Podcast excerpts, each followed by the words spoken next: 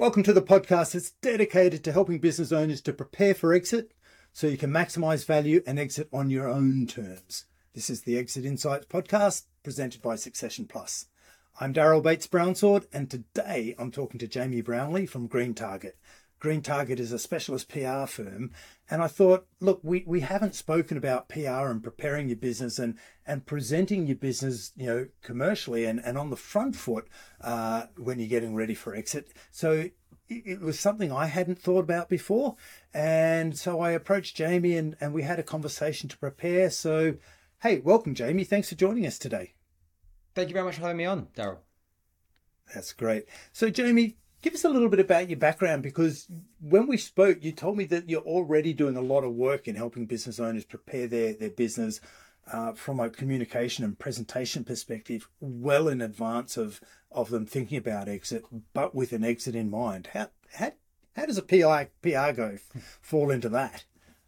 Yeah, I mean, I think look, I think I've I've been uh, been doing this now for for for now on fourteen years, um, and I've seen both sides. So I've seen from the private capital side, uh, and I've seen it from the portfolio and the individual companies that are are looking to exit or looking to be acquired. So I can see both sides of it. I think you know from a from a, a, communications perspective we are we find it imperative that from the, the beginning of the relationship with the with the client that we know their goals so what are their plans? Because if we know that you know they most of them will have sort of a five year plan in terms of what they're what they're looking for, where where they think the business will be, are they looking what kind of exit are they looking for, what kind of um, potentially acquisition are looking for, uh, from a PE perspective, what, what, what kind of firms are they looking at, uh, what kind of areas they think are going to grow um, particularly well over in the next five years. So we get we, we, we implement that as part of any strategy. Now we see, or I see it as being incredibly important that firms that, that have the ambition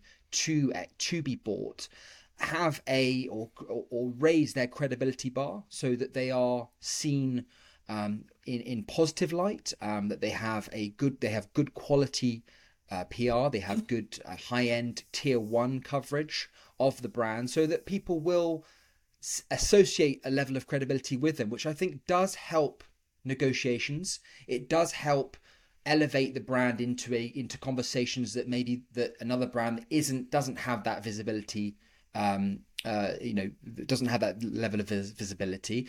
So i think it's really really important. I think a lot of firms don't necessarily sort of keep it high up on the agenda when actually i think it should be because um, in this day and age credibility is everything. Absolutely. And and let's get it straight off the bat, I think one of the, the big questions that business owners will be thinking if, if they're hearing about PR in advance of exit, you know, that the fear may be there that, oh my God, is, is, is he suggesting that we should be promoting and communicating to the world that we're, that we're actually thinking about exiting? Or is he thinking about, hey, because that would terrify my, my staff? Or is he saying, mm-hmm. hey, look, it's just part of your overall brand building strategy. And if you just create general awareness of your business out there and raise the profile of your business, then more people will be aware of your business, including acquirers, and and just that exposure and that reputation build and, and awareness of your business is going to be attractive to any acquirer. Yeah, and I think that's a really good point. I think there are two different strands. I think you've got some businesses that will want to be very transparent and very explicit about their plans they may be a smaller business that will have, uh, you know, some of the uh, the individual members of the firm or the the employees will have a potential stake. That the the the, the future of that firm will have a uh, an important will will make will be an important part of them in five years. So actually communicating that is the plan, I think it acts as an incredible um, motivational tool. But you're right, there are firms who perhaps don't want that communicated. They want to keep their business objectives close to their chest.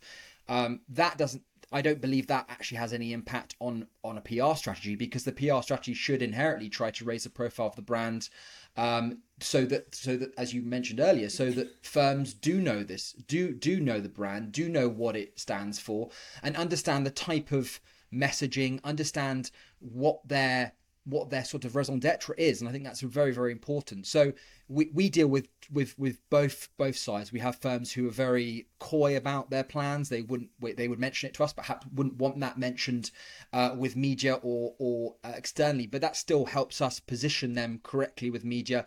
It it helps us to determine the type of opportunities that we should be sourcing, and it it helps to determine the type of readers that we should be targeting um, over over the sort of the short and, and and long term. But I think for those firms that are potentially more willing to be explicit about their plans, that from a media perspective is is very very strong because the media can then really start to hone in on the type of angle that they're looking for in their in their article uh, they can have a real feel of the firm and i think one thing that journalists absolutely love as as, as i'm sure everyone will uh, understand is they like a firm that they feel are being completely open with them that they can really relate with them that there is a there are people behind the brand. So there's always that that tightrope of how corporate, how human do I want to be, and it's a very, it's an interesting, um, it's an interesting uh, change in the way that, that some some firms need to approach.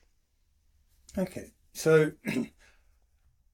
yeah, one of the things that we understand is is that brand is is one of the most valuable intangible assets that a business has.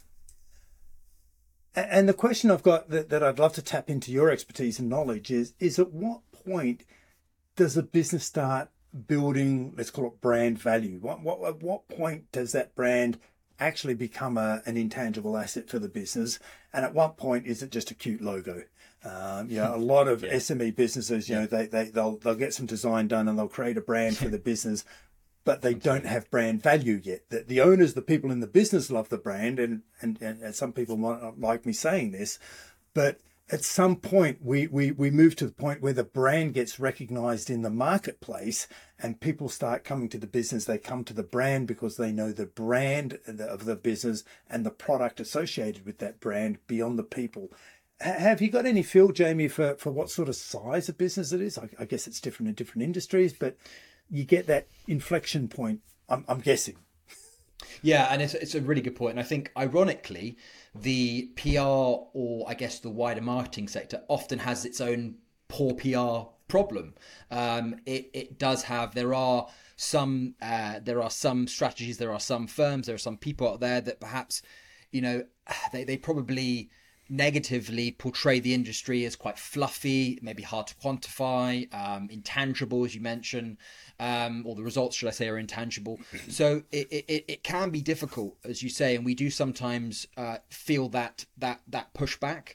Um, but I think from a from a credibility side, and and I think size or appearance of the firm, and we see this a lot because we will be working with a range of different size firms and one thing I would say about the media that they are one massive positive about the media and, and, journalists in particular, they don't often necessarily always go to the big boys to to, to, to, to for comment for insight, for thought leadership. They're very, very willing to listen to a range of different sizes, and that's definitely something. Uh, that's definitely something that they have been tasked with. Individual journalists making sure that they are getting comments and they're sourcing data and information from as diverse a, uh, a, pool as possible. So that gives everybody quite. A, a, it's a much more even ground um, and when I'm talking about media, I'm talking about the I'm talking about the big hitting, the Sunday Times, the the, the Times, the Telegraph, the FT, you name the, the big publications, the big the big um, uh, that have have you know are still um, you know accessible via via newspapers.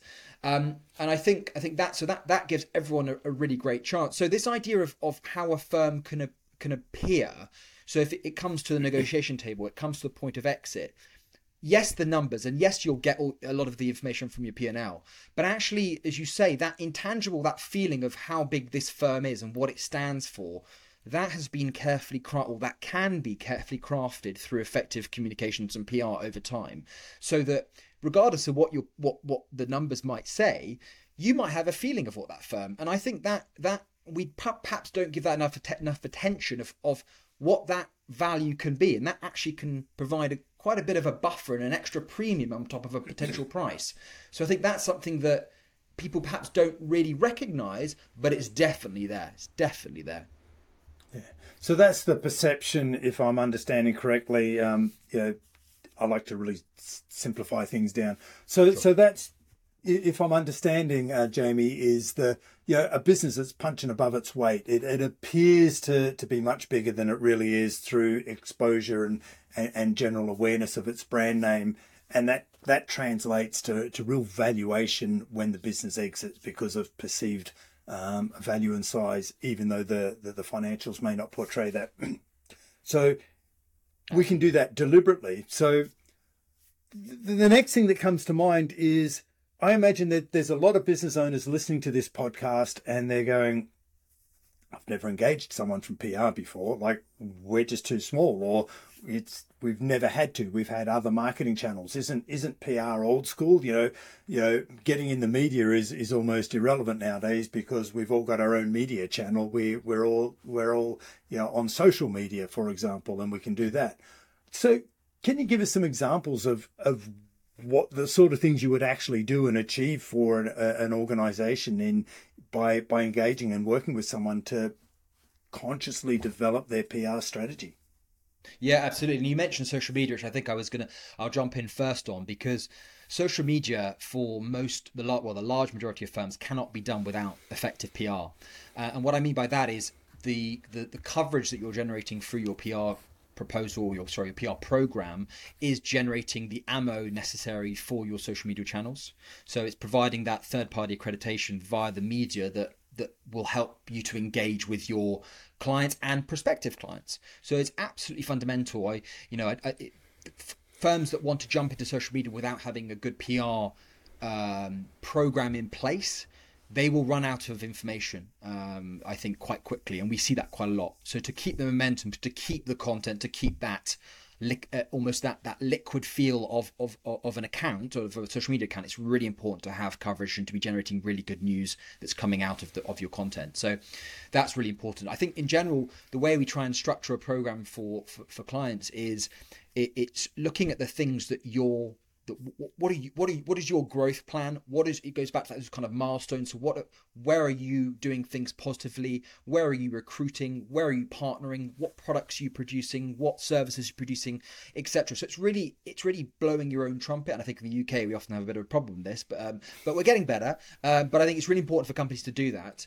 Um, and i think that, that journalists really like that because it allows them to create a timeline over over the years of, of where they're going. It provides a bit of context and that's that's very the other thing as well is using using your existing content. So what are you doing on the marketing front? What are you using for your clients that can be repurposed for media which can then communicate to a, a, a different um, uh, range of, of, of, prospective clients as well? So you're just making sure that you're, you're you're ticking all the boxes in terms of your content and where it's being used. One of the, the big areas that we have seen massive growth over the last few years and an area that works particularly well for smaller firms is is, the, is what we like to call newsjacking, and that's finding interesting pieces of news, finding interesting pieces of data, different interesting developments in your industry, and jumping on them with short comments, jumping on them quickly uh, and effectively, using often using a PR firm like ours, or or or you can do it yourself, but it, it you really rely on good relationships with media, which obviously a PR firm will provide. And jumping onto these stories because invariably a lot of these stories and when this data is comes out journalists are doing exactly what a lot of these individual businesses are doing. They're having to write about it. And the one thing they want is comment. They want they want comment as quickly as possible. So we do that very very effectively with smaller firms who maybe don't have as much of their own news. So you're manufacturing news and and interesting news hooks for your client uh, what it, what, that does over time is it it make it makes you or makes the firm allows the firm to join the the dialogue with the with the bigger firms. So and, and, and you can see this by simply typing in the, the, the client's name over time and you'll see on Google from a search engine optimization that firm is appearing higher and higher up. Uh, it's and the level of, of, of or the type of coverage it's receiving is is is, in, is increasing that credit or, or raising that credibility bar. So it's a really effective way of joining a dialogue without having to say too much about yourself. So you don't have to necessarily come at come at it from a point of saying this is where we are, which which can, as you know, as as as can happen, it can diminish your chances because your AUM might be a lot lower than the rest of the industry. You might be one of the smaller players. So it allows you to join a conversation. So that's a really integral part of any program that we will always suggest. And then alongside that, you've got your your you mentioned it earlier, your your classic, your kind of um, you know, the, the classical PR tactics of making sure you re- meet the right media, making sure you're on features, making sure you're, are, how, how are you with regards to awards? Are there any awards you should be entering? Are there any conferences you, be, you should be attending? So it's a really, it's a really well balanced program of a mixture of owning your own news, um, attacking the the uh, so owning your own owning your own your own news and your own stories and your own growth, targeting external pieces of news where you can fit yourself into the dialogue and then it's your tactical side of features awards conferences so it's a nicely rounded um, campaign that we we we set as a blueprint and um, invariably invariably we, we we often see clients that that you know really do grow uh, at a pace i'm not even sure or from a media perspective that I'm not sure. I, I always think that clients are very surprised by the pace that it happens, but because we just know it works, and I think um, you know, as I say, it, one of the great things is it the small firms are allowed to do this. That journalists are not just going to the, the, the, classic firms, the classic big firms as they did before. They are very much more um, you know, open to suggestions from from a variety of different size firms. So, so you, you, touched on a few things there, Jamie. So I think we said, look, one of the things we need to be doing is, hey, look, and I didn't think, I'm not sure you said this, but, you know, media outlets, I, I guess, are looking for news, aren't they? Um, yes. And they're looking for, for in, in the commercial areas, they're looking for good news stories. So they're always looking for reliable sources to tap into. and bad and, news and stories I, as well, I must say. sure, yeah. yeah, unfortunately. Bit of controversy. yeah, um, yeah, yeah. And and you said one of the things you can do is is newsjacking, which I which I quite liked. I thought, hang on, he's onto something here, a bit of disruption, and and yes. and piggyback on other people's stories where you provide commentary, industry insight, um, and that helps you become a voice or a spokesperson for the industry. If you become a known spokesperson, you become, you know, they'll come to you again and again and again and go, you know, what's his, what's her insight on on on this story? What's what's the their perspective on this? They and and they're always looking for someone who can you know isn't camera shy and and can can share a story and and think on their feet and, and come up with a response. So if you can do that, that's really helpful that would then help you become, I think, yeah, my, my, my colleague Daniel Priestley um, would, would call a key person of influence. You know, so you become the spokesperson, the voice of the industry, the go-to person because you're knowledgeable on all things for the industry, which is just going to raise your profile and awareness and, and, and get you referenced more, therefore appear on SEO. Um, have I captured the gist of it there? Yeah, absolutely, absolutely. That yeah, you really have, and I think um, it's really important. The the the you, the, the newsjacking is is a fantastic tool, um, and I think when when when we say piggybacking on the back of of other announcements, it's not companies. This is governmental. This is um, right. For, for, example, economic data, um, association or trade body uh, information on on the sector. It's it's independent data and announcements so that you are not necessarily jumping on the on the bandwagon and raising the profile of of, of a potential competitor. It's independent organizations and, and association data. That that and and and as you can imagine, everyone's everyone's looking at that. Journalists are looking at that. Hence why it's a great way of doing it. The other thing as well, which the reason why this works so well for smaller firms is because they don't necessarily have the levels of red tape that a bigger firm will have. You know, we we often find I've worked with bigger, big, much bigger firms. This strategy is quite it's quite difficult for them because they they have obviously layers of of approval. Uh, there's regulation. Um, there, there's a lot of processes that need to go th- go through. Um, you know, a lot of lot of hoops that need to be jumped through to get that piece out make it to make it external. So you actually end up losing losing the the opportunity because you know one thing i've learned in the last few years uh, and compared to when i started 14 years ago the pace of the media is frightening. And the news agenda now is it used to be you know you'd think about a day of, of what will happen in that in, in on the news agenda. We're talking hours now. I mean the news agenda is changing by the hour. Um, so so the, the speed at which uh, uh, so a nimble a nimble a nimbler firm can do this and do this very effectively. And that's why journalists like them because they know they'll get something quickly.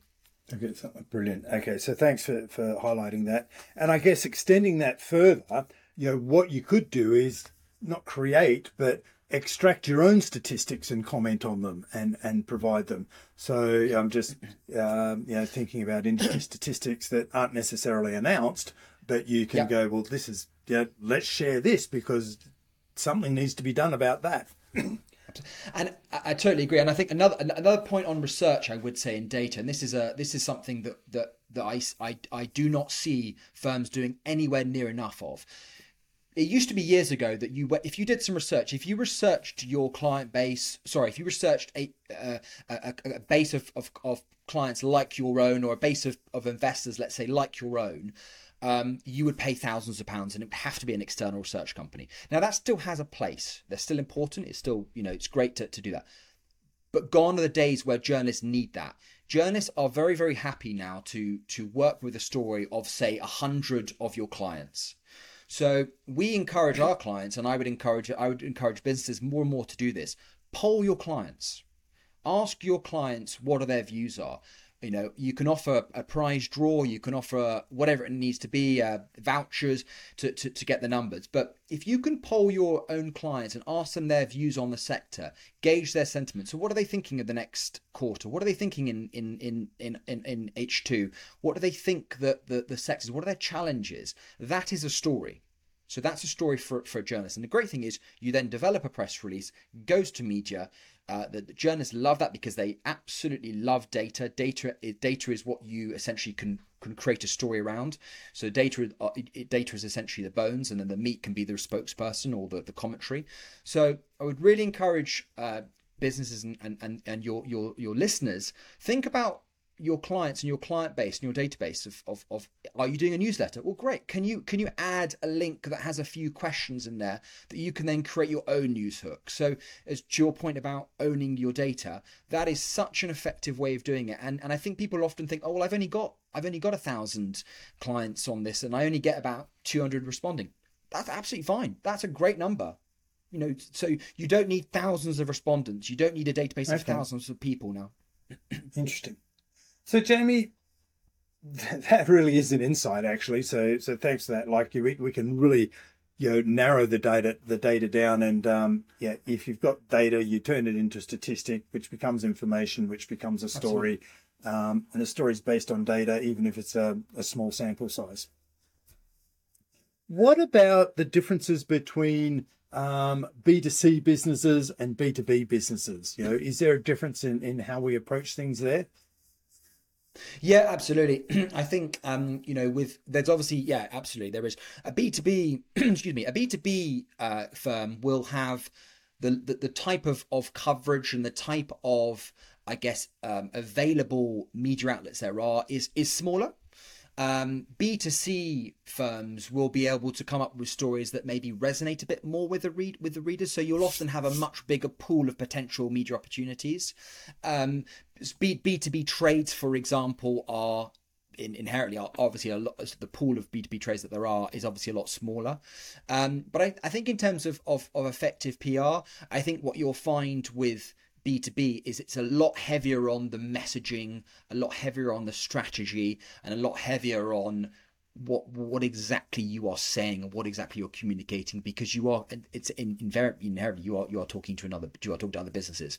I think from a b2c it's a bit it, it's obviously there's a lot more creativity there. So a lot more creativity on your your angles your stories.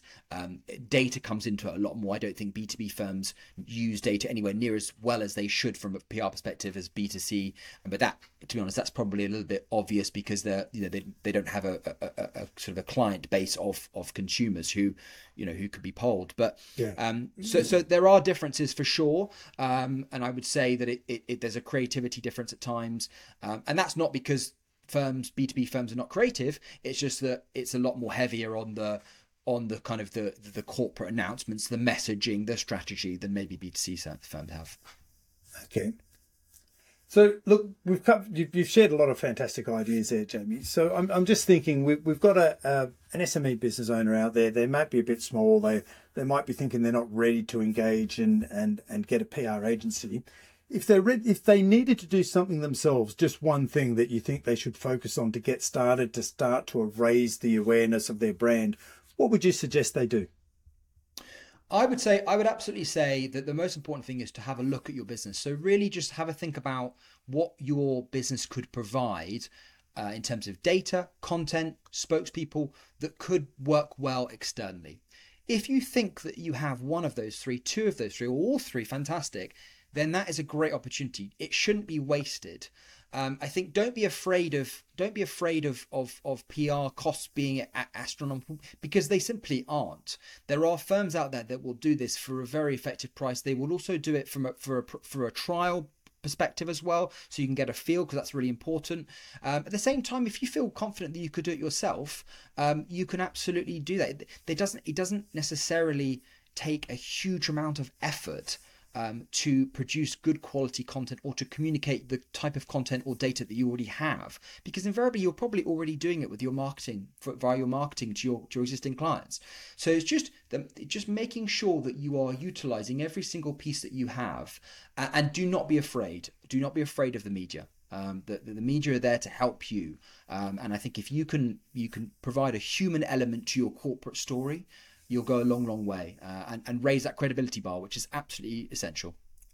Yeah, they, we, we love a good story. We, we love a good feel good story about you know, and with the human angle, don't we? So if we can absolutely. bring the human angle in there, yeah. um, the the chances are the media will be all over it. Yeah, and look, the, the, the, you know the old. I think you know if, if if we had this conversation maybe four or five years ago, we'd probably be talking. Yeah, but what about the negativity of the press? Aren't the press so negative? And yes, of course, a, a, a, a negative story always sells better than a positive story. However, we have certainly seen a shift since COVID to, towards the business sector of media being far more receptive to good stories, far more, I would say, uh, open to good stories and good growth stories because I think we all needed. I think I think the media really did respond to uh, COVID and how tough that was for a lot of businesses. So good news stories are easier to sell in than they were in previous years. Okay, well that's interesting and and and great to know. And uh, yeah, from a personal factor, I, I, I like the fact that we're you know we're starting to think a bit more about positive and, and good news stories. Absolutely. Okay. Absolutely. So Jamie, look, I'm just thinking this through. We've got um, uh, so many angles and areas that, that someone could focus on. We we acknowledge that our brand is is an intangible asset, um, and and it can be a, a, significant value asset when it comes to exiting our business. And and yeah, even though it doesn't appear on the balance sheet, it is there. And if if strategically worked, can create significant asset value even for a smaller business. Um, we've gone. It doesn't happen by chance. We we need to get on the front foot in in getting the messaging out and getting clever with the stories that we pull together and and pitch. Um, and present to media outlets if we want them to reshare the story for us. Um, we, we want to grab data um, and information that's out there that's publicly shared and provide opinion on this uh, because that creates a good angle. We've got to continue with our own um, social media and and have a, a, a content plan around that. We could use yep. some help with that so that we don't run out of ideas, so that we get a pattern and a theme going. You've covered a whole lot, but but business owners, we, have already already got a lot on our plate. We've we've got a number of things we're going through. We've got a you know, there's always so much we've got to work on as a business owner. If if you were to suggest that there's one thing, one key message that you want business owners to take away from our conversation today, um, one nugget of advice, what would you you want them to to take I, away? I, I, I think everything you've just said there is absolutely on the money and exactly um, you know condensed really nicely. One thing I would say, don't leave it too late don't leave it too late because what you don't want to happen is you say you're on a five year journey and you go, oh, we don't need PR or we can't afford PR. And year five comes along and you think, right, okay, we're we're in a good we're in a good position. We think we're ready for that five year. We're, we're on target. We're ready for we're ready for for, for, for to, to, to be purchased now, and to, to, we're looking for a buyer. At that point, you're already too late if you're starting PR because you haven't created the dialogue, you haven't laid the groundwork, you don't know the journalists, you haven't communicated what you do particularly well, you probably haven't owned a section of the media via good data, um, and and you probably haven't inserted your brand into dialogues with bigger brands so that when it comes to a negotiation table, you might you might get get you know get some interested buyers that think you appear bigger than you are, and that point we made earlier. So I think one thing I would say is if you think there is an element, if you think that you have a five year plan and you think you are, you can get there, get get your PR and get your communications sorted early. Start to lay the groundwork early because PR is not something you can click your fingers and it happens. Um, it's something that does take a lot of groundwork, a lot of a lot of laying laying the foundations so that you have the credibility. You've laid the foundations so that you have the credibility to talk to media, and then media will take you seriously. It's the classic old phrase of PR. You know, talk to, uh, you, you know if if you if you can talk to me or talk about the market, the market will talk about you, and that's what we fundamentally believe. But that does not happen overnight. So do not leave it too late. Which is what I would say. Don't leave it too late. Thanks, Jamie. There's some great insights there for business owners to take away to help build the value of their business. It's not going to happen overnight, but get started early um, and don't leave it too late. Thanks for your time today. No worries. Thank you very much.